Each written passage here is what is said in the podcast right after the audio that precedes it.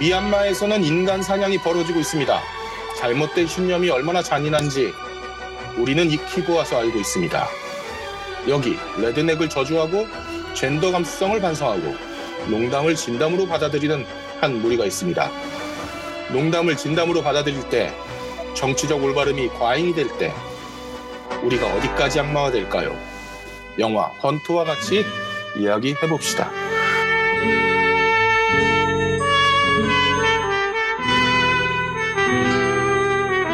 자, 전 세계 청취와 시청 중이신 어, 몇 안 되는 여러분들 반갑습니다. 지난주를 어, 지나치게 반성 중인 그럴 거리입니다. 매우 완전히 네. 자, 오늘 모이신 분들 소개해드리겠습니다. 어, 매주 그 캠핑 장소를 헌팅 중이신 함장님 나오셨습니다. 예, 반갑습니다. 함장입니다. 네. 오늘도 캠핑장이신가요? 아, 오늘은 집에 왔어요? 아하. 네. 그리고 매주 음악을 헌팅 중이신 우리 해비조님 나오셨습니다. 네, 반갑습니다. 해비조입니다. 안녕하세요. 우리 영진공의 음악 먹개비 헐랭이님도 나오셨습니다. 안녕하세요. 네. 왜 목개비예요? 먹개비가 뭐예요? 먹개, 먹개- 먹개비가 뭐야? 아, 그 음악을 그만큼 많이 듣는다는 말씀이죠. 아, 네. 아, 네, 늙은 사람들 나- 같으니라고. 납득이 안 네. 돼. 네. 네. 과도한 그다음에 PC함은 문제지만 되도 않는 그 PC함의 부족은 참 문제가 됐습니다. 이런 생각이 드네요. 네, 네, 알겠어요. 반성하고요. 자, 하라는 심리학은 안 하고 어, 살상 무기만 폭식하고 있는 짱가님도 나오셨습니다. 안녕하세요, 짱가입니다. 네. 아, 그리고 어, 고객들의 물건을 담보로 월급을 훔쳐먹고 있는 연민님도 나오셨습니다. 네, 네, 반갑습니다. 네. 아, 역기민원입니다. 예, 반갑고요. 자, 일단 어, 지난주 아 정말 너무 죄송했습니다. 저 너무 아팠고 오줌도 많이 마려웠어요. 그래서 실수를 해서 지금 3회 분량을 막 편집을 이래저래 고민을 하고 있는데 아, 그 함장님이 녹음해 주신 분량을 어떤 방법을 써도 막 살리기가 어려워서 포기해요. drop해요. 어, 지금 publishing이 계속 늦어지고 있는데 예 어떻게든 한번 해서 한번 저 내보내는 방법을 저 고민해 볼게요. 어 그리고 오늘 그 이야기가 그 The Hunt죠. 그렇죠. 2020년작 예 블룸하우스에서 만든 저는 그냥 공포물 단순 공포물일 줄 알았는데 좀 색다르더라고요. 색다른 재미가 있는 작품이었는데 우리 네네. 저기 말씀 나누시기 전에 한 마디씩 하고, 하고 시작해 보죠. 우선 함장님부터. 아, 뭐 저는 할 얘기 따로 없고요. 그냥 주인공인 크리스탈이 너무 이뻤다. 어, 예, 뭐 매력적이었다. 할게 없네요. 네. 자, 해비조님은 어떻게 보셨어요? 아 그게 이게 꼭 이 영화 직접 있는 건 아닌데 그 이 영화 보다 보면 그 왜 피자 게이트 있었잖아요. 2016년에. 네네. 아, 예, 그 피자 게이트가 저는 자꾸 떠오르는데 영화 내용은 아니고 영화 내용을 얘기하면 스포가 되니까 그, 그 CP라고 약자 써갖고 문제가 됐던 거잖아요 이게 네. 그 요즘에 그 얼주간이 저 요즘에 그 주변에 어, 특히 학생들하고 있다 보면 제가 도저히 알아들을 수 없는 그 약자를 자꾸 쓰는데 이거 약자 쓰는 거 매우 위험하다 음. 네. 자, 짱가님은 영화 재밌었어요. 최근에 넷플릭스에서 본 것 중에서는 그리고 충격전 벌어지는 영화 중에서는 아우 괜찮았습니다. 어, 그 헌터 고조- 킬러를 봤거든요. 얼마 네네. 전에. 아, 헌터킬은 어떠셨어요? 아, 좀 짜증이 막 아우 그걸 씨, 그런 야그 그것 그것보단 승리가 훨났지. 음, 근데 그렇죠. 어쨌든 헌터킬러보다 이게 낫죠. 예, 예, 그랬습니다. 좋았어요. 네. 저 헐랭이님은 어떻게 보셨습니까? 이- 여러 개 많이 해보려다가 하나도 못하고 끝난 영화 같기는 합니다. 아, 예. 자, 아, 요즘 여- 헐랭이님이 확실히 더 시니컬해지신 느낌이 있다니까요. 그러니까 어, 시니, 시니어라서 시니컬해. 연미님은 어떻게 보셨어요? 일단 이 제가 이 영화를 보게 된 이유 중에 하나가 조선일보 기사 제목 때문에 봤는데 재밌잖아요. 그래서 어 제목을 기사 제목을 한번 제가 잠깐 말씀드리면 다파들의 우파 인간 사냥 진보의 피치함에 질린 당신에게 어, 어. 피 튀기는 피 튀기는 미국 액션 영화인데 왜 강남 자파가 떠오르지? 뭐 이렇게 제목을 했는데 사실 기사 제- 읽어보면 또 내용과 달라요. 아마 데스크가 바꾼 것 같은데 네. 이 영화가 많은 어떤 뭐라고 할까요? 많은 집중을 받았던 이유 중에 하나는 트럼프가 음흠. 어, 개봉을 반대를 했죠. 그래서 네네. 네 그렇게 못나면 사실 또 그렇게만 볼 영화는 아닌 것 같은데 네 아무튼 좀 그런 대로 좀 저는 재밌게 봤습니다. 원래 조선일보 문화면이 그렇게 막 정치색을 이렇게 노골적으로 띄지는 않는데 아니 근데 네. 조선일보 문화면은 quality가 좋은 기사인데 이 기사를 보면 기사 쓴 사람이 영화를 안 봤다는 생각이 확실하게 드는 오늘 허- 영화 Hunt는 우리 헤비조님의 음악 이야기부터 시작을 한번 해볼게요. 우리 해비조님이 11시에 나가셔야 되는 상황이라서 도대체 새벽에 어떤 여자친구를 만나는지 모르지만 급하시다니까 먼저 해비조님 이야기부터 듣고 계속 진행해 보도록 하겠습니다. 네. 영화 더 헌트를 치니까 2012년 영화가 주로 나와서 음, 자료 음. 찾기가 좀 힘들었는데요. 어쨌든 개인적으로 너무 재밌게 본 영화였고 어, 갑자기 시키니까 또 어, 마음이 급해져서 음악 얘기부터 시작하면 아 음악 얘기하라는 거지. 어, 네. 더 헌트의 이 스코어 트랙은 어, 네이던 바라고 하는 사람이 만들었는데요. 네. 이 사람이 이제 아주 그 전형적인 어, 공포 영화 혹은 뭐 스릴러 영화에 가까운 어, 곡들을 늘어놓죠. 근데 이게 그게 아마 네이던 바라관이 영화 음악가의 이력 자체가 그런 것 같아요. 어, 이분이 어, 96년부터 어, 활동을 시작했는데 97년에 한스 짐머의 그 유명한 리모트 컨트롤 프로덕션에 소속이 됩니다. 그리고 그 유명한 이보다 더 좋을 순 없다 영화에 이제 당연히 대표 음악가는 한스 짐머인데 여기에 이제 새끼 작곡가로 참여하게 되죠. 그리고 이집트 왕자였나 뭐 이런 영화에도 참여하고 사실 뭐 어 이 네이던 바는 한스 짐머가 원했던 그 굉장히 균형감 있고 다음에 이렇게 스케일 큰 오케스트라 음악에는 별 재미를 못 느꼈던 것 같고요. 그래서 어, 리모트 컨트롤 프로덕션을 한 8개월 정도 일하다가 그만두고선 솔로 작곡가로 활동을 하게 되는데 어, 이 사람이 주로 했던 음악이 어, 영화보다 이제 TV 드라마 시리즈를 많이 했어요. 뭐 True Blood라든가 Hostel, Americans 뭐 이런 영화 시리즈를 계속 했는데 이렇게 True Blood도 그렇고 Hostel도 그렇고 벌써 약간 호러 내지는 그 뱀파이어 판타지물 뭐 이런 것들이기 때문에 이 사람이 어떤 종류의 음악을 주로 해왔는지 약간 감을 잡으실 수 있을 겁니다.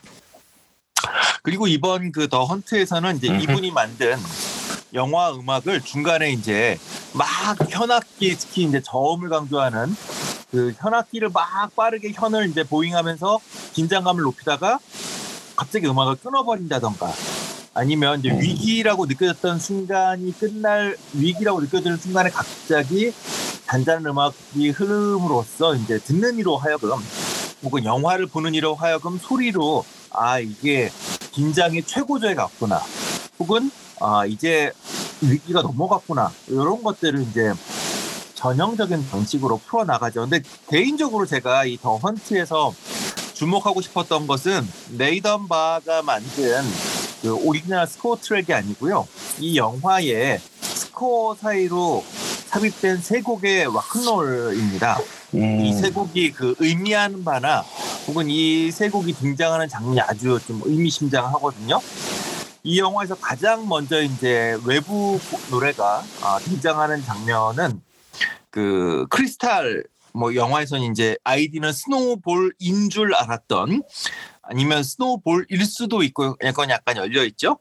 어, 더 이상 자세히는 말씀드리지 않겠습니다만 이 크리스탈이 그 슈퍼마켓에서 첫 번째 사육전을 이제 치르고 나서 아, 그 치르는 장면이 되게 재밌죠. 이분이 뭔가 이렇게 되게 위험하고 알 수 없는 황당한 상황인데 이걸 무서워하는 얼굴이 아니라 뭔가 짜증이 엄청난 얼굴로 들어와 갖고는 확 꽝꽝꽝꽝 이렇게 하고 나서 딱 돌아서는데 그 순간에 노래가 한 곡 흐릅니다.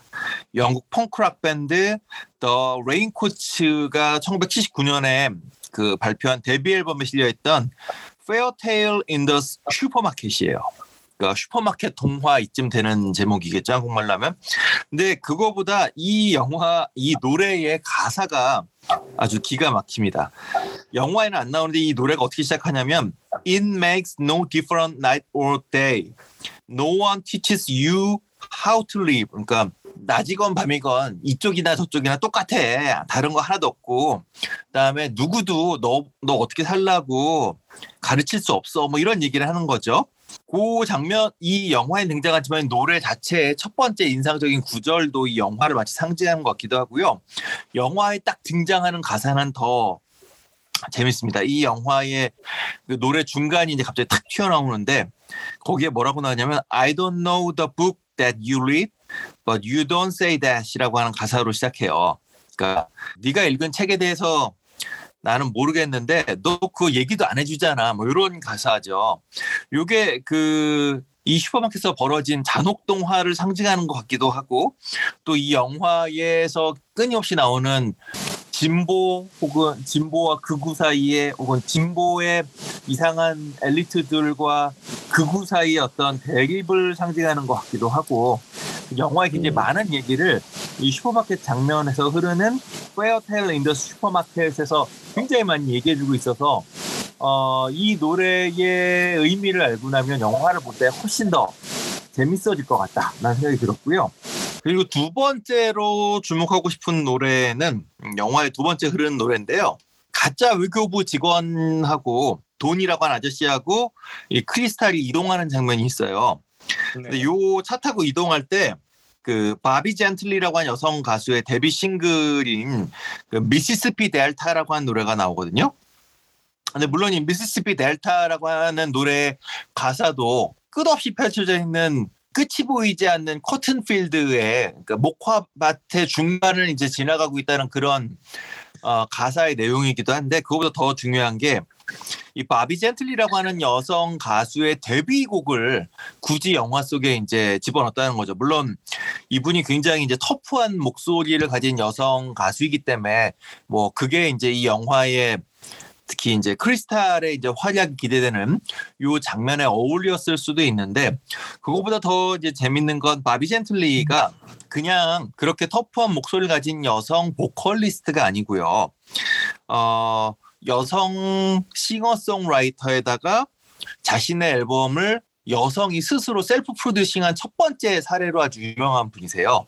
음. 어, 뭐 이분이 이제 좀 유명한 얘기가 원래 작곡가로 시작을 했는데 어, 자기가 만든 노래를 자기가 원하는 스타일로 불러줄 가수를 못 찾은 거예요. 그래서 그냥 내가 불러야겠다. 근데 뭐 작곡가 출신이었기 때문에 내가 부르려고 하니까 아무도 뭐 제- 제작도 안 해주고 프로듀서로 아무도 붙지 않으니까 아 그럼 프로듀서 내가 하지 근데 이게 지금의 관점에서 보면 뭐 수많은 인디 뮤지션들이 셀프 프로듀싱을 하기 때문에 그게 당연한 일처럼 보일지 모르지만 이게 1960년대에 나온 노래라는 거죠.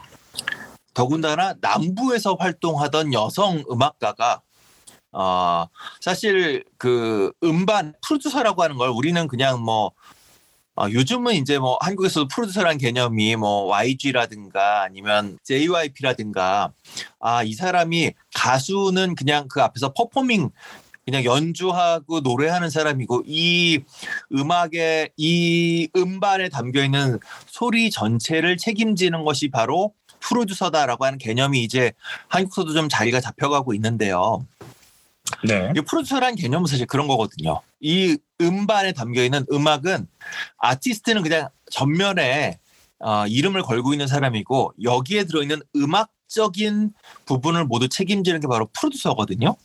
근데 그런 그 막중한 책임을 가지고 있는 프로듀서 역할을 여성에게는 절대 줄 생각이 없었다는 거예요. 근데 이 바비 젠틀리라고 하는 여성 가수가 스스로가 내 앨범을 내가 스스로 프로듀싱했다. 즉 내 음반은 내가 직접 책임진다. 그냥 곡만 쓰는 게 아니라 소리 하나하나까지 다 내가 책임진다라고 하는 이런 자세를 보인 뮤지션으로 굉장히 유명하다는 거죠. 근데 바로 그런 바비 젠틀리의 노래를 크리스탈의 본격적인 활약이 시작되는 바로 그 장면에 배치를 해놨다는 게 요게 이제 또 이 영화를 보는 데 있어서 굉장히 흥미로운 지점이고 만약에 이 노래를 어, 생각하시면서 다시 영화를 보신다면 그럼 또 이 장면이 새롭게 들릴 겁니다. 더군다나 이 장면에서 여성 차별적인 발언을 아무렇지 않게 하는 좀 남부 출신의 돈이라고 하는 남성하고 같이 타고 있고 또 그 옆에는 또 가난하고 못 배운 자신과 다른 그 정치색을 가지고 있는 사람들에 대해서 차별적인 발언을 넘어서 이제 어, 더 헌트까지 아무렇지도 않게 하는 그 사람들 사이에 있는 사- 사실 크리스탈은 이쪽도 아니고 저쪽은 그냥 사이에 있는 존재잖아요. 그런 존재의 출동을 본격적인 출동을 알려줄 때 바비 젠틀리의 노래가 흘러나왔다라고 하는 사실 도 굉장히 흥미로운 지점인 것 같아요. 그리고 마지막으로 마지막으로 또 제가 되게 후- 흥미로웠던 게 이 영화의 마지막 그 아테나와 크리스탈의 최후의 대결이 그 대결 자체도 되게 재밌었어요. 저는 왜 갑자기 총 놔두고 왜 몸으로 싸우지? 근데 어쨌든 이 두 여성의 치열한 혈투가 끝나고 나서 잠깐 이제 어, 환상인지 진짜인지 알 수 없는 뭐- 어떤 동물이 뿅 하고 등장하죠. 근데 네. 바로 그 장면부터 흐르는 노래가 어, 영국의 소울 팝 가수인 더스티 스프링필드라고 한 여성의 음, 예명이죠 당연히 이 예명을 가진 여성의 Girls It Ain't Easy예요. 어, 여자들아 이거 하나 쉬운 게 없지 뭐 이런 정도로 해석할 수 있겠죠. 정말 이 여성들이 얼마나 그 안 쉬운 싸움을 했는지 정말 죽을 것 같은 싸움을 하고 나서 이제 이 노래가 흘러나온다는 거죠. 노래 자체는 그냥 신나는 R&B 스타일이고 그래서 딱 듣기만 하면 아 이제 크리스탈이 드디어 이기고 신났구나 정도의 노래처럼 들리는데 그리고 이 노래를 부른 더스트 스프링필드도 되게 흥미로워요. 우선 이 노래의 가사는요. 어, 여자들아 이게 쉬운 게 하나도 없어 이러면서 네가 사랑한 사람 네가 지키는 것도 되게 어렵고 여자가 하는 일은 정말 끝도 안 나. 절대로 끝이 안 나거든. 네 손가락 뼈가 부러질 때까지 안 끝나 이런 가사예요. 그러니까 되게 신나는 노래 같지만 이렇게 일어선 여성들이 해야 할 일이 정말 너무 많다라고 하는 그런 의미를 담고 있는 가사의 노래거든요. 자, 요것만 해도 이제 이 가사만 해도 이 영화에서 이 크리스탈로 대표되는 이 사람들이 해야 할 역할이 뭐 사람을 계속 죽이라는 건 아니고 이 사람들이 해야 할 역할이 뭔지 어, 정말 할 일이 많다라는 얘기이기도 하고 동시에 또이 그 더스 스프링필드라고 하는 가수의 개인사로 들어가 보면 이분이 60년대 영국서 엄청 살아있는 여성 가수였대요. 그래서 BBC에 자기 이름을 건 쇼가 몇 시즌을 계속했을 정도로 굉장히 인기가 많았는데 말이죠. 이분이 어, 사랑받는 예쁜 여가수에 그치지 않고 스스로 곡을 쓰기 시작하고 70년대가 돼서는 나도 프로듀서 할 거야 하고 나섰어요. 그랬더니 바로 동시에 무슨 추문이 나왔냐면 사실로 확인이 됐습니다만 이 여성이 동성애를 하는 가수다. 라고 하는 게 갑자기 이제 어, 영국 특유의 이 옐로우 저널리즘으로 막 퍼져나간 거죠. 어, 뭐 더스티 스프링필드 자체 이분은 뭐 이제 그 사건을 처음에는 아닌 척 하다가 나중에는 뭐 이제 중간에 뭐 인터뷰할 때 아 그래 사람들이 다 게이 게이 그런데 난 사실 남자 좋아해 이랬다가 그렇게 쉽지도 않거든 막 알쏭달쏭한 얘기 하다가 그러다가 안타깝게도 이분이 이제 인기를 잃어가면서 알코올 중독, 약물 중독, 병원 왔다 갔다 하고 물론 80년대에는 잠깐 이제 공식적으로 여성과 이제 결혼했다라고 물론 법적으로는 인정되지 않았지만 결혼했다고 선언했다가 또 그 여성하고 어, 약에 취해서 막 그 사육전을 사육전에 가까운 막 싸움도 벌이고 그래서 법정에도 가고 뭐 이런 되게 슬픈 개인사가 있긴 합니다만 어쨌든 두 여성이 치고받고 싸운 다음에 실제로 여성 파트너가 치고받고 싸워서 문제가 되기도 했고 그럼에도 불구하고 여성들이 할 일이 너무너무 많다라고 하는 노래를 외쳤던 그리고 그러한 가사를 담고 있는 Girls It Ain't Easy라고 하는 노래를 이 영화의 끝에 배치를 해놨다는 거죠. 재밌는 음. 건 이, 이 일이 끝나려면 캐비어를 나눠 먹어야 된다는 것 같아요. 어, 그렇죠. 그래서 이 영화 더 헌트는 이 영화 속에 나오는 뭐 장면도 굉장히 충격적이고 살벌하고 동시에 또 이 영화에 흐르는 어, 스코어 트랙은 굉장히 그러한 살벌한 영화에 그 잘 맞는 음악인데 그 사이로 등장하는 세 곡의 여성 보컬리스트 혹은 여성 아티스트를 내세운 밴드 혹은 여성의 노래가 다 이 영화가 결국 하고 싶은 이야기. 아까 연민님이 얘기했던 것처럼 그 모 신분이 엉뚱하게 짚고 있는 얘기와 다른 종류의 이야기를 숨은 뜻으로 전하고 있다라고 하는 사실이 영화 속에 흐르는 세 편의 아, 노래를 통해서 우리가 좀 제대로 어, 짚어볼 수 있지 않나 라고 하는 생각이 드는 그런 영화였습니다. 하여튼 저도 캐비어 먹고 싶네요. 캐비어 거기서 먹어본 나왔던 적이 그 없는 세것 곡의 같은데. 그 여성들의 노래가 그 혹시 네. 그 다시 녹음이 된 건가요? 아니면은 기존의 그냥 오리지널 스코어를 그대로 쓴 건가요? 이거 다 오리지널이고요. 네네. 이게 다 70년대 말, 67년, 음, 그다음에 70 몇 년이야? 70몇 하여튼 다 레코딩 상태가 굉장히 괜찮은 시대의 노래라서 바로 그냥 음. 영화에 쓸 수 있는 그런 트랙들 있죠. 뭐 꼴님 네. 그거 왜 물어보신 거예요? 아니 궁금해서 물어봤어요. 그, 아. 그 할머니들이 다시 부르신 건가? 아 다 오리지널이에요. 오리지널. 목소리가 아주 정정하시구나. 다 오리지널 스코어예요. 그 바비 젠틀리는 아예 은퇴하셨어요. 되게 부러운 게 저는 네. 음악에 너무 문외한이니까 그렇게 말씀하시면 그 가수에 대한 백그라운드가 없으니까 사실 관심이 있어야만 알 수 있는 부분이라서 그런 부분에 있어서는 되게 난 놀랍습니다. 그래도 그런 면을 제외하고 저 해리저님이 제일 처음에 얘기해 주셨잖아요. 그 내용의 그 곡의 가사가 슈퍼마켓에서 나 어딱다 끝내고 나오는 그 곡의 가사가 사실 이 영화 전체를 관통하는 내용이기도 하잖아요. 그렇죠, 그렇죠. 네, 그 가사를 얘기해 주시는 것만으로도 우리는 영화를 보는 재미가 확 달라지는데요. 물론 저도 영화를 보면서 그 가사가 들리지는 않습니다. 미국 사람은 들릴라나? 아니요 안 들립니다.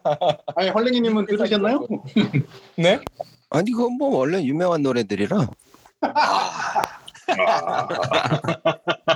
어, 괜찮 괜찮았어?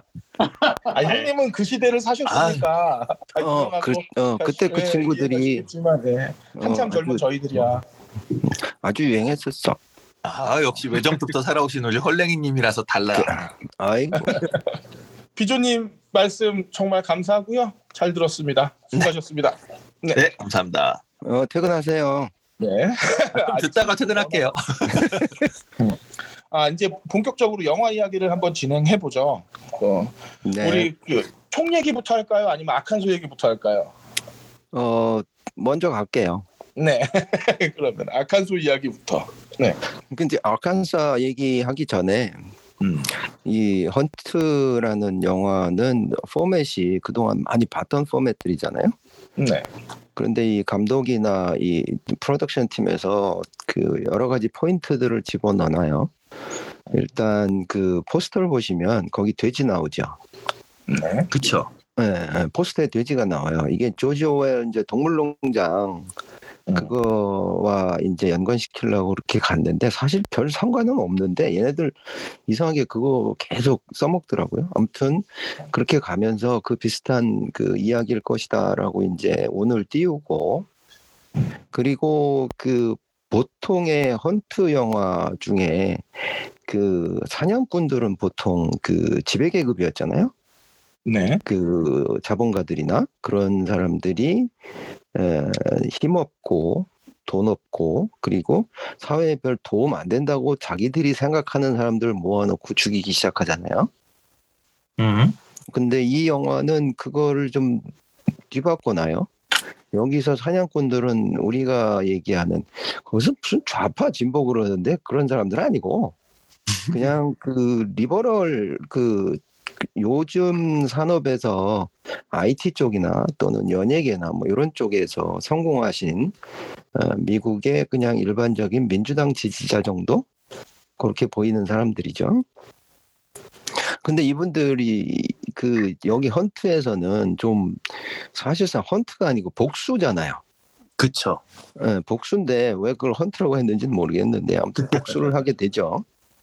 그리고 그 복수하는 쪽에서 이제 여러 가지 상징들을 넣어놔요.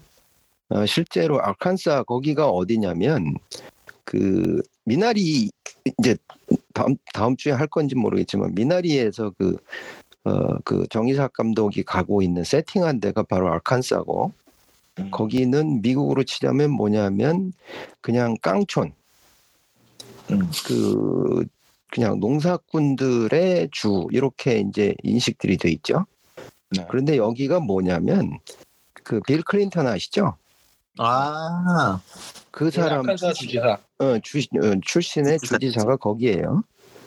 어, 아카스에서 어떻게 민주당 출신의 주지사를 했대요? 그러니까 그때 아주 사람들이 다 놀래 자빠졌죠. 음. 그래 그리고 그 이제 2016년도 미국 대선 있죠. 거기서 힐러리 클린턴이 한번 대차게 저기 그 저 이제 실수한 적이 있잖아요. 말아먹었죠. 그, 어, 트럼프 지지자들 보고 더 디플로러블이라고 음, 음. 그 지칭을 해요. 이게 뭐냐면 그 우리로 치면 멍청이, 그 쓰레기 이거를 고급스럽게 표현하는 그 단어거든요. 근데 그 디플로러블이 언제 나오냐면 그 사냥꾼들 단톡방 거기에서 이 디플로러블이란 그 단어를 써요. 처음에 어, 어, 어. 그래서 이제 중간에. 그, 어, 어, 어, 그 단톡방 그게 저기 밖으로 새 나가면서 얘네들이 그 여론의 질타를 받아서 다 쫓겨나잖아. 네. 그래서 그런 상징들이 계속 들어가는 거예요. 그리고 이 아칸- 모든 사건의 바- 시작점에 있던 거죠. 그렇죠. 그러니까 얘네들이 계속 민주당, 공화당, 트럼프 지지자 이런 것들을 계속 교차적으로 상징들을 집어넣으면서 네. 그 조선일보류 애들이 헷갈리게 만들어 놨어. 근데 사실상 이 사람들이 뭐 좌파, 진보 이런 거하고 지금 상관없는 사람들이거든. 그래가지고 모두각이죠, 도- 모두각이. 어, 그냥 뭐 그냥 다 그냥 이렇게 해가지고 지금 나름 지배계급이라고 하는 사람들이죠. IT 쪽이나 또는 그 다른 그 3차 산업 이나 앞으로 4차 산업 이런 쪽에서 지금 어느 정도 성공한 사람들 그렇게 갖다 놓고 나서 그 다음에 알칸사를 놓고 그 다음에 우리 그 사냥감 중에 베티 있죠. 아까 말씀하신 베티 길핀 그 크리스탈. 그 뭐, 크리스탈. 어, 어, 크리스탈. 크리스탈이 어디 출신이냐면 미시시피예요. 음. 음, 음. 그래서 보시면 깡촌이네요. 뭐 예, 예, 다들 그러니까 음이라 그러는데 미시시피가 어디 있는지 아세요? 미시시피가 어디냐면 톰소에 텍사스 옆에 어 텍사스 옆에 아칸사 있고 아칸사 옆에 미시시피 있어요. 음, 그래서 이쪽이 어디냐면 전통적으로 redneck. 그렇지. 이, 이, 예, 이, 그. 그 redneck이 어, 어. 뭐냐면 그 농사만 짓는다고 이 사람들이 등이 목 뒤에가 목. 익었다고. 응, 응. 그래서 이제 redneck이라고 이렇게 돼가지고 그런 걸 다 집어넣어가지고 얘가 막 버무려서 뭘 하다가 결국 나중에는 뭘 얘기하고자 싶었는지도 모르게 그냥 크리스탈이 살아남아서 다 조지는 걸로 그냥 끝내버렸단 말이에요. 근데 크리스탈이 누구냐면 이- 이- 저 아프가니스탄 갔다 온 여자란 말이야. 그렇죠, 그렇죠. 어, 어, 저 참전 용사로. 게다가 얘는 원래 크리스탈이 아니야. 잘못된 그렇죠. 거야. 스포. 스포. 어. 아니 스포가 아니지. 그 어차피 이 부분에 대한 거는 사실상 헌트를 보면서 뭐 무슨 스포 이런 거 따질 수 있는 그런 영화가 아니잖아 이거는. 맞아요. 네, 그러면 뭐 이건 저, 저 삭제하셔도 되고. 그리고 나서 이 계속적으로 그 reference를 저걸 가지고 가요. 동물농장. 그러면서 그 개, 돼지 같은 그 뭐 우리도 한번 우리 공무원 중에 한 한 분 계셨죠? 우리도 괴돼지 사건이 어, 있었죠. 어, 어. 그러니까 그런 식으로 이제 지들끼리 이제 그 감독이나 이런 친구들이 계속 해 나가면서 자기들은 아닌 것처럼 뭐 되게 공정하고 그런 것처럼 근데 결국은 그냥 좀 팔아먹으려고 가다가 어, 제대로 못 간 영화 같기도 하고요. 그 다음에 하나만 더 말씀드리면 그 여기 벌어지는 데가 사실 알칸사라 그러는데 실제로는 크로아티아죠. 네, 그렇죠. 그렇죠. 크로아티아였어요? 어, 이런 크로아티아라니까. 그 저 신문하는 장면에서 물어보잖아요. 보스니아냐 어디냐 음. 마지막에 크로아티아 그러니까 네. 근데 이거를 크로아티아에 지금 가 있는 게 아테나 그러니까 힐러리 스왕크가 거기다가 뭘 얻었냐면 별장을 얻어놓잖아요. mansion. 예. manor, manor manor. 예, manor. 예, 매너. 근데. 거기가 어디냐면 인종청소 벌어졌던 데거든. 음 그, 맞아요. 어. 어, 세르비아, 유고슬라비아 그 그다음 크로아티아끼리 모여가지고 서로 인종 청소했던 데란 말이에요. 그러니까 자기 나름 나름대로는 정의와 무슨 평등을 얘기하는 애가 그런 장소에 가서 저걸 얻어놓은 거죠. 그 휴양소를. 그 이런 것들로 계속 얘는 지금 비꼬 온다고 비꼬아놨는데 너무 많이 뿌려놔서 사람들이 몰라 이걸. 아 그럼요. 제 눈에 크로아티아는 이쁘기만 했어요. 그러니까 그래 놓고 끝을 끝도 제대로 못 맺어 놓고 그다음에 아까 그 해비전님 말씀하셨다시피 저 싸움 끝나고 난 다음에 토끼는 왜 나온 거야 도대체? 아직도 난 잘 모르겠어 걔가 나오게 된 거를요. 그 다음에 두 번 이제 마지막으로 저기 말씀드리면 그 크리스탈이 아프가니스탄 갔다 오고 나서 우리 그 사냥꾼들이 군인 상사 도움을 받잖아요. 컨설턴트. 예, 거기서 근데 얘가 그 크리스탈이 뭐라 그러냐면 너 전쟁 해봤냐고 전투 해봤냐고 그러니까 이 상사는 나는 저기 교관이었다 그러잖아요 주방 입은. 어, 어, 그러니까 결국 실, 실전에 강한 놈이 이기는 거지 그렇죠. 내가 아무리 뭐 그렇게 떠들어봐야 결국은 사회에서 실전에 부딪혀본 사람이 이기게 돼 있다 이런 식으로 이제 결론을 내려고 한 것 같아요. 그런데 여기서 보시면 어, 아칸사 쪽에서 이 아줌마들이 사실 사투리를 안 써. 음. 어, 그것도 있고 그 다음에 그 크리스탈은 미시시피 사투리를 좀 써요. 아. 그래가지고 얘네들끼리 그런 부분들이 좀 이제 그 redneck하고 저쪽 blue state하고 또 그런 거 가지고도 되게 또 싸우잖아요. 아, 그러니까 미국 응, 응, 응. 담배값이 아니라 그냥 그 말하는 것만 듣고도 대충 아니 이게 담배값 얘기가 내가 왜안 할라 그랬냐면 나한테 흡연한다고 뭐라 그럴까 봐. 그러니까 이 영화 보고 제일 먼저 든 생각이 뭐냐면 그 사람 담배를 펴야 된다니까. 그 할머니 담배값 알았으면 안 죽었잖아. 음. 그래서 한국 사람, 한국 관객이 보기에 좀 황당한 부분이 좀 많이 있는데 미국 애들이 그러한 그 국제 시장 별로 생각 안 하고 자기들 정치 그 지형에 대해서 어, 많이 풍자하기 위해서 만들어진 영화라고 보고요.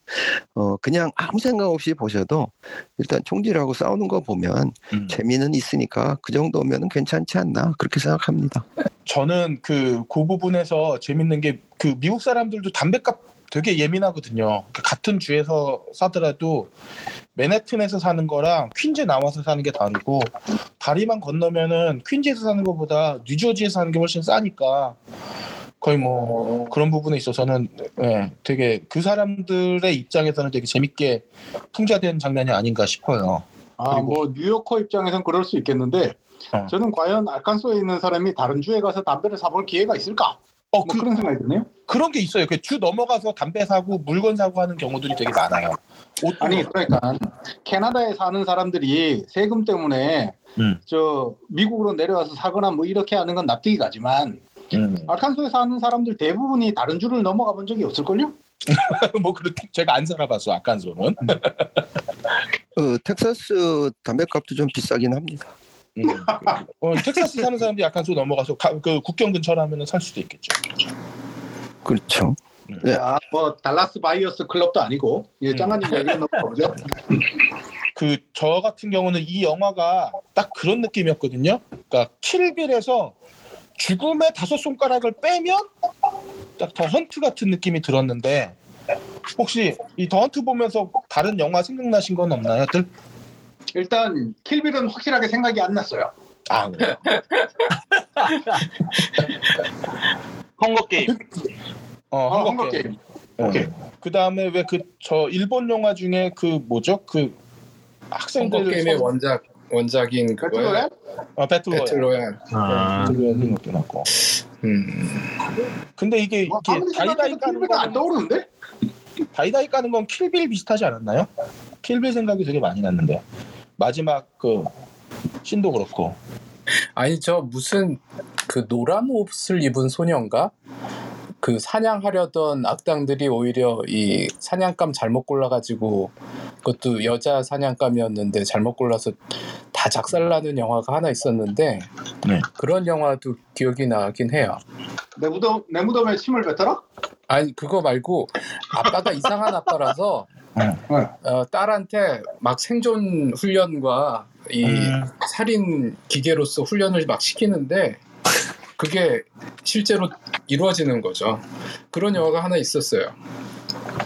아니 한나가 네. 그런 내용이잖아요. 한나 아니 한나도 이- 그런데 음. 그 주연이 미스 리틀 선샤인의 그 꼬마가 음. 하여튼 뭐 그런 영화가 기억이 나긴 했어요 저는. 어. 그 말씀하신 와, 우리가- 김에 짱가님 네. 잠시만요. 우리가 부끄러운 줄 알아야 되는데 지금 짱가님 얘기하신 영화를 우리가 못 떠올리는 게 이게 대단한 거 아닌가요, 우리? 늙어서 그런 거죠. 아니 제가 어 몰라요. 근데 저도 기억력이 요즘 왔다 갔다 해서 이걸 내가 본 건지 음. 봤다고 착각을 하는 건지 말씀 나온 그걸 김에 짱가님 되는데. 예. 무기 얘기 좀 할까요 우리? 아까 어, 무, 이 사실 제가 이 네. 무기 얘기 저 무기를 잘 몰라요. 할 말도 별로 없어요. 제가 정말 시간이 갈수록 제가 모른다는 걸 깨닫는데 음. 어, 몇 년 전에 남웅님 아시잖아요. 네네 허남 기자. 나- 예, 남웅님 덕분에 그 허틀로커 영화의 코멘터리를 달 기회가 있었어요. 음. 근데 거기서 실수를 크게 한 번 했어요. 그러니까 영화의 되게 중요한 장면인데 사실 군사적으로는 절대로 그 장면이 일어나면 안 되는 그런 장면이 음. 하나 있어요. 근데 제가 그거에 대해서 전혀 언급을 안 했어요. 왜냐하면 몰랐거든요. 그게 문제라는 걸 전혀 몰랐어요. 그런 걸 해보면서 아 내가 이 분야에 대해서도 아는 게 별로 없구나라는 걸 아, 그래서 저는 그냥 할 얘기가 별로 없다. 총에 아, 대해서 허트로커 같은 경우에 너무 특수 분야잖아요. 폭발물 해체반이 음. 얼마나 되나요? 네. 아, 근데 아주 그 기본적인 게 있어요. 그러니까 뭐 저 폭발물 해체를 한다고 해서 그 팀만 따로 다니면 안 되거든요. 음. 아, 다 분리해서 아, 다녀야죠. 예. 그 뭐냐 그 콘보이를 꼭 해야죠. 그렇죠. 근데 거기서 콘보이 없이 다니다가 뭔가 일이 생기는 장면이 있거든요. 그거 네. 그, 러면 안 되는 거죠. 근데 음. 어쨌든 그래서 저는 총에 대해서 아는 게 별로 없- 없는데 그래도 어 굳이 몇 가지 얘기하라면 몇 가지 그냥 그 잘 모르는 중에 집어낸 게 있습니다. 어, 아니, 그게 뭐냐? 못 뵌 못 뵌 사이에 겸손이 너무 늦은 거 아닌가요? 아 제가 볼 때 이게 니즈를 좀 까신 거예요 이거. 네? 어, 뭐, 뭐, 잘 모르겠고요. 그러니까, 하나는 뭐냐면, 그, 진보파라고 해야 되나, 리버럴인지 하여튼, 그 학살자들, 사냥꾼들의 비트에 이제, 아니, 근데 제가 얘기하는 거 다 스폰데 괜찮아요? 자, 괜찮습니다. 분들 지금부터 스포 나간답니다. 예, 혹시 듣기 싫으신 분들은 나가주셔도 됩니다. 예. 이- 왜 여기 전부 다 영화 장면 얘기이기 때문에 어쩔 수가 없어요. 근데 어쨌든 그 거기서 영화의 제목을 그, 찾았습니다. 걸 예. 21이라고 아 맞아요 맞아요 그거 맞아요 파이널 걸스 2015년작입니다. 네. 아, 아, 파이널 걸. 아, 아 아 직 제가 오동나무 코트를 입을 때는 안 됐나 보네요 아니 짱가님 근데 예 그 파이널 걸 예. 노란 옷이 아니고 빨간 옷이에요. 눈도 눈, 눈 맞아. 그러니까 눈만 좀 어떻게 하시면 되겠어. 아, 아슬아슬한 이게 참 아, 제가 지금 경계선을 걷고 있습니다. 넷플릭스에도 있습니다. 아 그렇구나. 예 어쨌든 그, 그 그 건 그 빨간 옷입니다. 그리고 그 어, 여기 이 영화에서 이제 거의 막판쯤에 그 사냥꾼들의 비트 비트죠. 비트에 쳐들어간 주인공이 이제 격투를 막 벌여요. 벌이다가 좀 나이가 좀 지긋한 양반 총을 소총을 뺏어요. 근데 그 양반이 소총 탄창을 뽑아요. 뺏긴 총에 탄창을. 그리고 야 이제 니뭐 쏘지? 뭐 이러면서 의기양양해 하다가 맞아 죽는 장면이 있습니다. 이건 정말 총의 기본이거든요. 그러니까 모든 소총, 자동 소총은 그게 소총이든 아니 자동화기는 소총이든 권총이든 탄창 뽑아도 약실에 한 발이 장전된 텐- 장전된 상태로 남아 있을 수가 있어요. 그래서 탄창이 없다고 안심하면 절대 안 되죠. 이거 우리나라에서 군복무 하신 분들은 다 알아요. 사격 장에서 사격하고 나서 꼭 탄창 다 반납하고 약실 후퇴 전진 격발시키잖아요. 이게 확실히. 약실에 남아 있을 수가 있으니까. 예. 근데 그, 그 장면에서 그 소총은 그 총을 뺏긴 양반이 자기 손에 쥐고 계속 쏴대던 총이었단 말이죠. 그러니까 약실에 장전이 돼 있을 텐데 그런데도 탄창 뽑고 너 이제 총 못 쏘지 이러고 있으면 이건 이 양반이 총을 쏘는데 총의 기본도 모른다는 거죠. 교육을 그러니까- 네? 교육을 잘못 받았죠. 교육을 잘못 받은 건 이건 지능 문제예요. 그러니까 총의 원리를 이해를 하- 하고 있으면 이건 당연한 건데 그 그건 완전 바보라는 얘기거든요. 그러니까 이 영화가 보면은 아까도 함장님이 말씀하셨는데 모두 까기 스탠스라고 얘기하셨잖아요. 그러니까 이게 우파도 우파만 깐 게 아니라 좌파도 까고 그냥 다 조롱을 하는. 근데 이제 영화에 보면 영화 끝까지 살아남는 사람이 누구냐 하면은 주인공하고 승무원밖에 없어요. 그다음에 조종사. 그러니까 이 양반들은 어떻게 보자면 그 헐랭이님 말씀처럼 뭔가 현장에 있는 사람이라고 할까? 나머지 사람들은 피상적으로만 현실을 이해하는 사람들이고 살아남은 사람은 아 이거 진짜 일이라고 뭐 굳이 구별해야 될지 모르겠지만 뭔가 그런 현장과 어, 이론 요거의 간격 같은 거를 계속 얘기하는 느낌이 있긴 있었어요. 그래서 현실을 파악하느냐, 아니면 현실 음. 속에서 살고 있느냐, 아니면 현실을 피상적으로만 이해하고 있느냐. 그러니까 누구를 미워하는 이유가 되게 그 사람을 정말 그 사람의 현실을 제대로 알았으면 걔를 죽일 놈이라고 생각할 수 없었을 텐데 그런 생각을 하게 되는 게 결국은 그렇게 잘 몰라서다라는 식의 그나마 만약에 겨- 뭔가 어, 내용을 담자면 그런 게 아니었을까 그걸 이런 총 장면에서도 보여주는 것 같아요. 그 그러니까- 제가 첨언을 하자면은 예, 그 거기서 나오는 그 여주인공은 아프가니스탄 참전 군인이고 그 총 맞았던 사람은 주방위군 출신이거든요. 근데 여기서 주방위군은 물론 상근직도 있는데 대부분의 경우는 생업이 있어요. 생업이 있고 군 면제를 조건으로 그리고 군인과 그 비슷한 그 혜택을 받는 조건으로 주말에만 이렇게 훈련 받고 교육 받고 하거든요. 그래서 실제로 여기서 그 주방위군이라고 하면 정말 베테랑과는 뉘앙스가 달라요. 그래서 그렇죠. 아, 예. 그래서 주방위군이 그 약실에 총알이 있는 것 정도를 모르는 수준이라는 걸 풍자하는 아마 그런 아. 있지 않을까 싶어요. 아, 근데 아그그 장면에 나오는 사람은 그 교관 아니에요. 아, 어? 교관한테 훈련 받은 음, 그냥 좀 공부한 사람일 거예요 아마. 음, 나이 지긋한 그냥 아저씨 할아버지 같은 사람이었어요. 음, 어쨌든 음, 그 주방을 그러니까 제가 다쳐서 영화를 보지 말라고 말씀을 드렸잖아요. 다쳐서 못 찍는 거예요. 그러니까 샤워하면서 영화 봐서 그래. 예. 샤워하면서. 그러니까 이 그 교관 얘기도 할게 네. 있는데 이 양반 말씀하신 것처럼 실전 경험이 없어요. 근데 네. 자문을 하- 했단 말이죠. 그러니까 결국 현장 경험이 없는데 전문가인 거예요. 음, 현장 경험이 없는 전문가 하면 저죠. 그러니까 제 얘기예요. 근데 이제 그 저 맨날 요즘 현장 경험이 없다는 게 참 실제로 가보면 이 이론하고 완전 다르거든요 세상이 네. 책에서 통계 자료 본 거하고는 다르고 어쨌든 근데 교관이 또 주인공하고 격투 끝에 제압을 당하고 나서 자기 소개를 하는데 자기가 영화 태양의 눈물에 군사 자문을 맡았다고 하거든요. 음, 아 브루스 윌리스 나오는 예, 예. 그 태양의 눈물이 그 인종학살에 엮여서 고생하는 얘기, 네이비실이 막 고생하는 얘기인데 욕 되게 많이 먹은 영화예요. 음. 그러니까 이 영화가 개봉할 때 부시가 이- 이라크를 침공을 했어요. 그러니까 영화 속에서는 네이비실이 막 아프리카의 학살을 막기 위해서 숭고한 희생을 하는데 진짜 네이비실은 9.11하고는 전혀 상관이 없는 이라크를 작살내고 있으니까 이게 그래서 욕 먹고 흥행 안 되고 사실 영화 자체는 좀 억울한 면이 있는 게 영화가 되게 리얼한 총격전 장면을 추구한 영화였어요.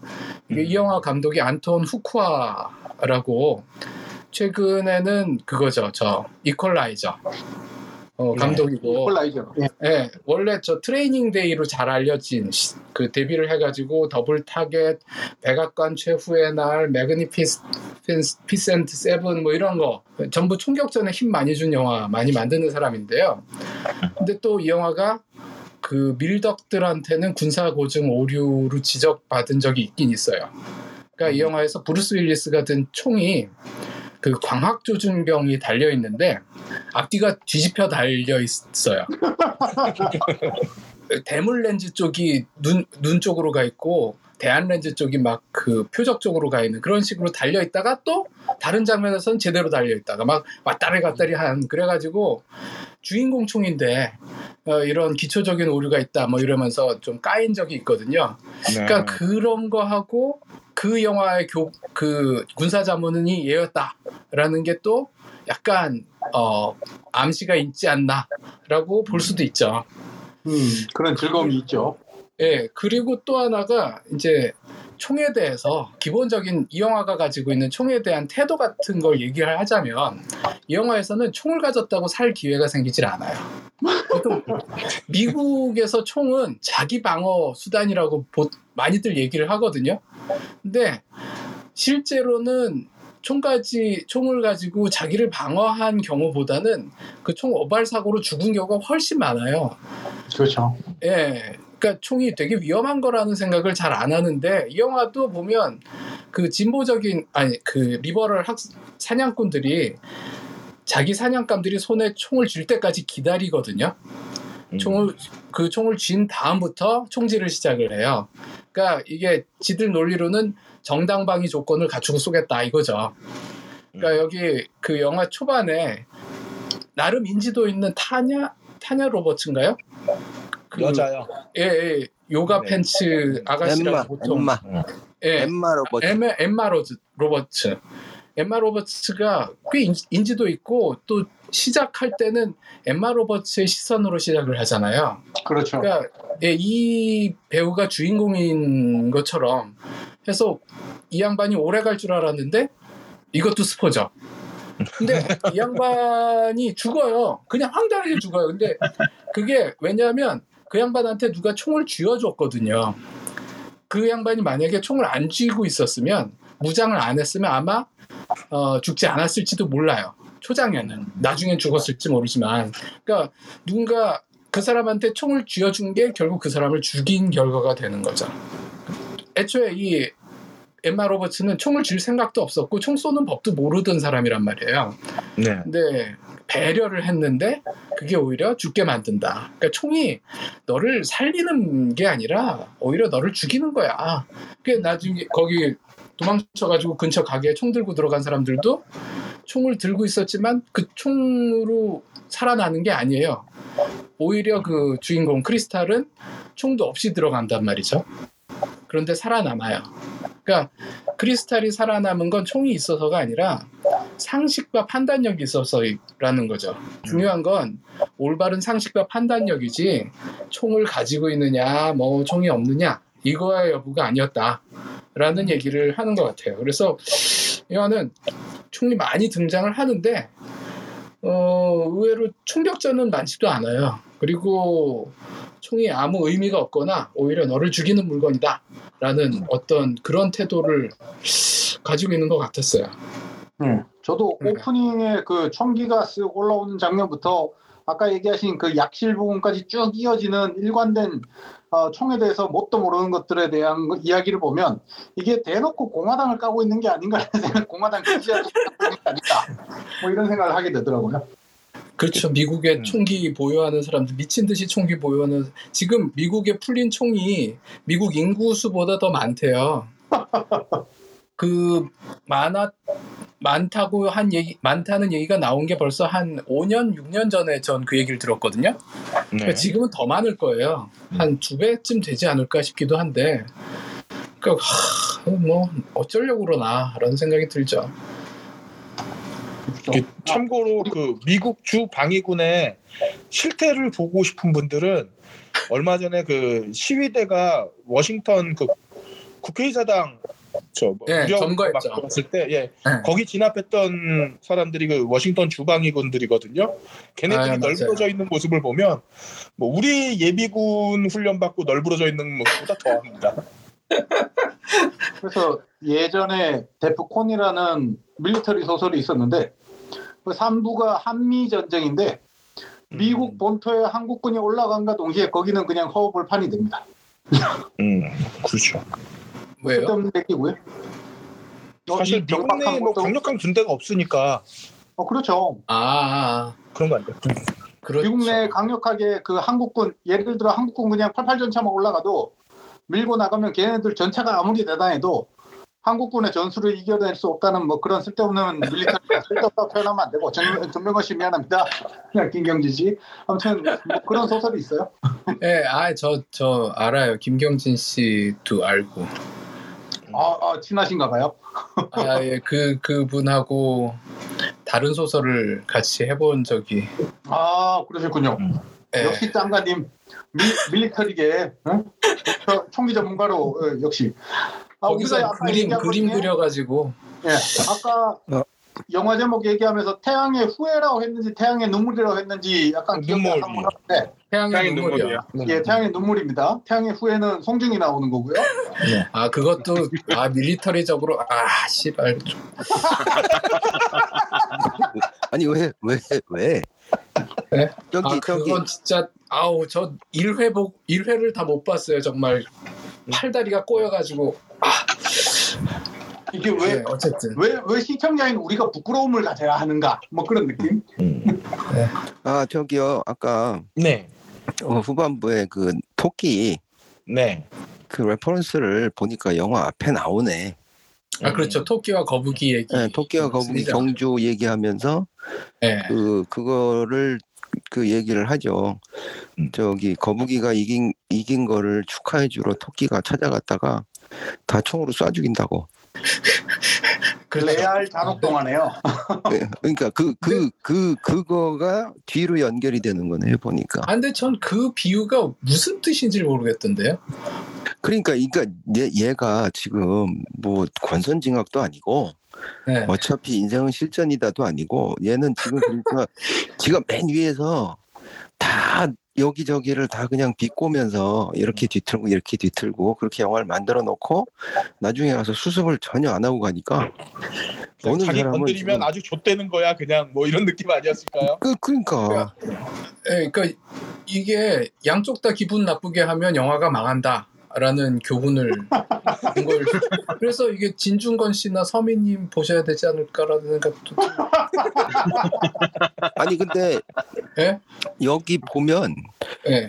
포스터도 그래요. 굉장히 저 논쟁적인 영화지만 본 사람은 한 번 없습니다 이렇게 써 있거든 포스터에. 그러니까 이게 그, 그 음. 그 영화 돼지 나온 그 포스터 제일 상단에 이렇게 써 있어요. 되게 논란이 많은 영화입니다만 아무도 안 봤다는 분들. 그 홍보의 노력이죠. 아니 홍보도 있는데 사실 이게 팬데믹 때문에 그 다음에 저기 그 누구지 그 도란뿌 걔의 그 트윗 음. 때문에 이게 개봉이 막혔던 거예요 사실은. 음. 아, 근데 사실 진짜 영화관에서 봤으면 좀 뭔가 너무 가볍다? 이게 다야? 뭐 이런 느낌이 바- 있었을 것 같은 영화이긴 해요. 그렇죠. 그 옛날에- 보니까 딱 좋았고. 옛날에 제임스 프랑코 나왔던 그 김정은 영화 있잖아요. 네. 그 시기야 이게 지금 화제된 게. 아, 저는 힐러리 스랭크가 이렇게 소비된 게 좀 아쉽긴 해요. 아, 그렇죠. 음. 그것도 스폰데. 아, 근데 힐러리 스왕크가 여러 여럿을 좀 죽이긴 했어. 그 중에 저기 여기 나온 애들 중에 사람 그나마 처치한 사람은 힐러리 스왕크밖에 없잖아. 그렇네요. 음. 하이힐 힐러리 처음 죽인 게. 아, 네. 아, 힐러리 스왱크는 밀리언 달러 베이비죠. 아, 너무 너무 뜬금없고요. 언제쯤 어, 그렇, 언제쯤 그렇게? 치자면 아, 그렇게 당- 치자면 저번 저는 주에- 아이, 아이언 조드 엔젤을 꼽겠습니다. 힐러리 스왱크 하면. 아니 아니 저 저번 주에 짱가님이 히- 밀리언 달러 베이비를 너무 좋게 봤다고 얘기하길래 아 맞아요. 아 밀리언 달러 베이비 진짜 최고의 신파. 아 신파. 네. 그렇지만- 이것이다. 아, 신파도 신파지만 사실 그 시점부터 제2의 그 우리 감독 클린트 이스트우드의 제2의 전성기가 밀리언 달러 베이비부터 시작되지 않았나요? 아 그 전에 저 용서받지 못할 자부터 아, 아 그러네. 네. 용서받지 못한 자부터 그 뒤로 아카데미 타면서 그 뒤로 예 쭉쭉 그렇죠. 예, 제2의 모습. 꼭 그냥 예. 궁금해지네요. 클린트 이스트우드 관점에서 과연 이 더 헌트라는 영화는 어땠을지. 음. 쓰레기 영화죠. 그러게. 저는 짱가님 말씀에 되게 와닿는 부분이 이 영화의 지금 스탠스가 진중권이나 서민 같다고 얘기한 부분에서 아 되게 슬프면서도 공감이 크게 왔어요. 저저 서민님은 서민님 좋아해요. 저도 좋아요. 근데 저 페북에서 페친 당했어요. 저저 퇴각당했어요. 그 해절. 지금 서민님은 전투 모드라서 그래요. 지금 서민님은 나 건드리는 놈은 다 죽여버릴 그런 모드이신 것 같던데. 개미 한 마리도 못 죽이시는 분인데 그러니까 기생충하고 같이 사는 분이신데. 공생을 얘기하시는 분이 그래서 좀 가슴 아프죠. 어쨌든 영화는 근데 저는 재밌게 봤거든요.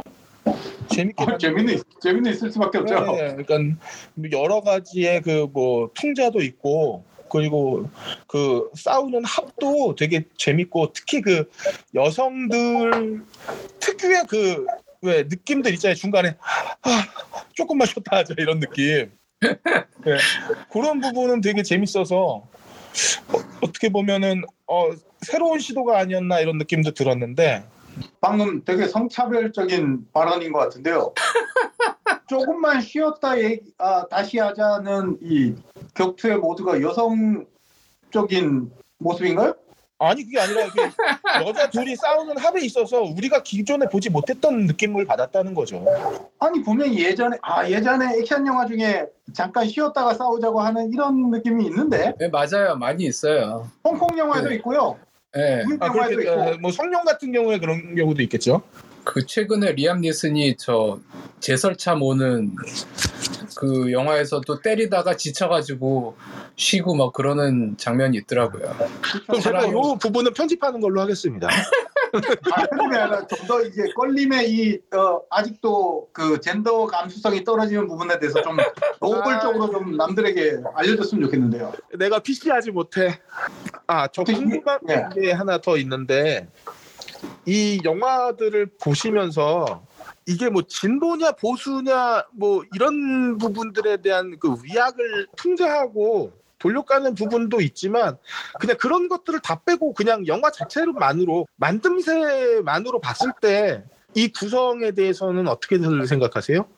저 제가 보기에는 그런 걸 다 빼고 볼 수가 없는데 네. 다 뺐다. 일단 다 뺐을 때 영화 그냥 나는 지금 한 두 시간 시간 남는다. 그럴 때 음. 서슴없이 보라고 좀 추천할 수 있을 만한 그런 영화예요. 네, 저도 그렇게 생각을 해서 그러니까 추천 하고 싶을 만한 영화인가. 그렇죠. 아무 생각 없이 그냥 어어한 한 시간 반 그냥 그 저기 보면서 야 괜찮다 재밌다 정도 할 수 있는 뭐 그렇게 추천할 수 있는 영화인 것 같아요. 아 근데 고어나 슬래셔한 거를 싫어하시는 분은 안 보는 게 좋죠. 예? 근데 이거 고 전혀 없잖아. 아, 저, 이게, 아니, 이게 무슨 고가 초반에 이게 무슨 고어가 슬래셔야. 있는데 슬래시하지. 너무- 초반에는. 예, 너무 좀 그렇죠. 그 왜 무비 트랩에 빠지는 장면 같은 거는 음. 그렇죠. 예. 근데 그 아. 부비 트랩 그거는 내가 보기에 잘 맞아도 B급이더만 그러니까 너무 그 예, 전혀 내장 같지 않아. 예, 예, 예. 그런 실물 같지 않게 만든 아, 거. 저는 심각한 반론을 제기하고 싶은데 요즘 짱가님과 연미님이 뭔가 좀 gore하거나 slash한 movie를 못 보신 게 아닌가 하는 느낌과 함께 아 그런가? 음. 아니 어, 이 제가 뭐 정도면 자, 잘이 아시는 블룸 어, 어, 블룸하우스에서 만든 것 중에 되게 건전한 영화 아닌가요? 어, 저는 블룸하우스 영화를 못 보겠더라고 무서워서. 아 저 저 그 뭐야 아직 인비저블맨을 못 봤어요. 아 인비저블맨도 못 보셨어요? 그러니까 넷플릭스 초반에 있습니다. 보다가 예. 이제 인비저블맨 나오기 시작할 때쯤부터 무서워서 어, 나왔어요. 어 의외인데요. 어, 저 몸, 예, 마음이 약해졌어요. 이제 무서운 게 많아요. 어 인비저블 인비저블맨 의외로 괜찮아요. 보셔도 될 것 같아요. 너무 괜찮아서 무서워요. 근데 그러면 요가 팬츠 있잖아요. 그 엠마 로버츠 예, 예. 그 친구 뜬 계기가 진짜 다 찢어 죽이고 막 그러는 영화로 떴어요. 어, 뭐였죠? 그러네, 그러네, 그러네. 아메리칸 호러 스토리하고 아, 맞다, 맞다. 어, 스크림퀸. 음. 스크림퀸 보면 진짜 다 죽여. 어, 아, 그래서 여기에도 등장을 했구나. 예, 예, 예, 그런 것 같아요. 근데 그 친구 좀비 영화 여주인공이잖아요. 좀비 영화? 맞아요. 아, 아니 스크린 좀- 4. 그 친구가 어디 나왔냐면 최근에 좀비 아, 아 더블 탭인데? 아, 아, 그, 저, 저, 좀비랜드? 예, 좀비랜드. 좀비랜드. 음. 좀비랜드에 나온. 어, 좀비랜드에도 나오죠. 어 아닌 것 같은데? 그 아닙니다. 리틀, 리틀 미스 선샤인 아까 얘기했던 그 친구가 아, 좀비랜드. 친구가 나오는 거지. 헷갈린 것 같습니다. 음. 인정합니다. 착각했습니다. 되려 재밌는 거는 줄리아 로버츠가 고모래요. 아, 이모래요, 이모. 맞아요, 맞아요. 예, 로버츠 가문이에요. 그래서 로버츠, 엠마 로버츠. 예. 아 그렇구나. 그 그러면 이렇게 정리하죠. 그 블룸하우스 레이블 때문에 그 관람을 저처럼 망설였던 분들도 있을 텐데 블룸하우스 영화치고는 순한 맛이다. 매우 순한 맛. 어. 그래서 매우 순한 저처럼- 맛이고 예, 저처럼 예. 공포 영화를 극도로 싫어하는 사람들도 볼만하다. 예, 이건 공포 영화 아니에요. 저도 볼 수 있다. 공포야. 예, 저도 저도 편하게 봤다. 저 공포 영화 되게 무서워하는데 저도 되게 편하게 아 다음 장면은 궁금하네 하면서 계속 볼 수 있었다. 그리고 고음물과 답지 않게 이 그죠 특수 분장에 있어서도 어, 보기 편할 정도의 사실감을 갖고 있다. 예, 소격 효과를. 아 어려운 단어 나왔네요. 예, 그렇죠. 제가 박사 아닙니까? 음, 그 베티 길핀이 딱 보자마자 어떤 얼굴이 떠올랐냐면 어, 갑자기 기억에 그 참전 군인이 본국으로 돌아와 가지고 첩자 로 오해받아서 했던 그 시리즈 시- 시즌 5인가 6까지 나왔던 미드 아, 그 제목이 뭐지? 거기 나왔던 남자 주인공 닮아 가지고 아저 밴드 오브 브라더스 윈터 어, 맞아요, 맞아요. 얘기하시는구나. 어, 홈랜드요? 어, 홈랜드. 홈랜드 얘기하시는데? 네, 홈랜드 남자 주인공 닮지 않았어요? 참나 뭐. 야, 아 정말 껄림도 참 사람 보는 눈이 없네요. 아이, 하관이 되게 비슷해요. 예. 데미안 루이스. 다 대면을 지금, 있다면 진짜. 음. 다 지금 눈이 문제야. 예. 아무튼. 홈랜 홈랜드는 이번에 9시즌인가요? 음, 아, 그걸로 끝이라네요. 이제 종료했습니다. 어, 네. 야, 오래 하네.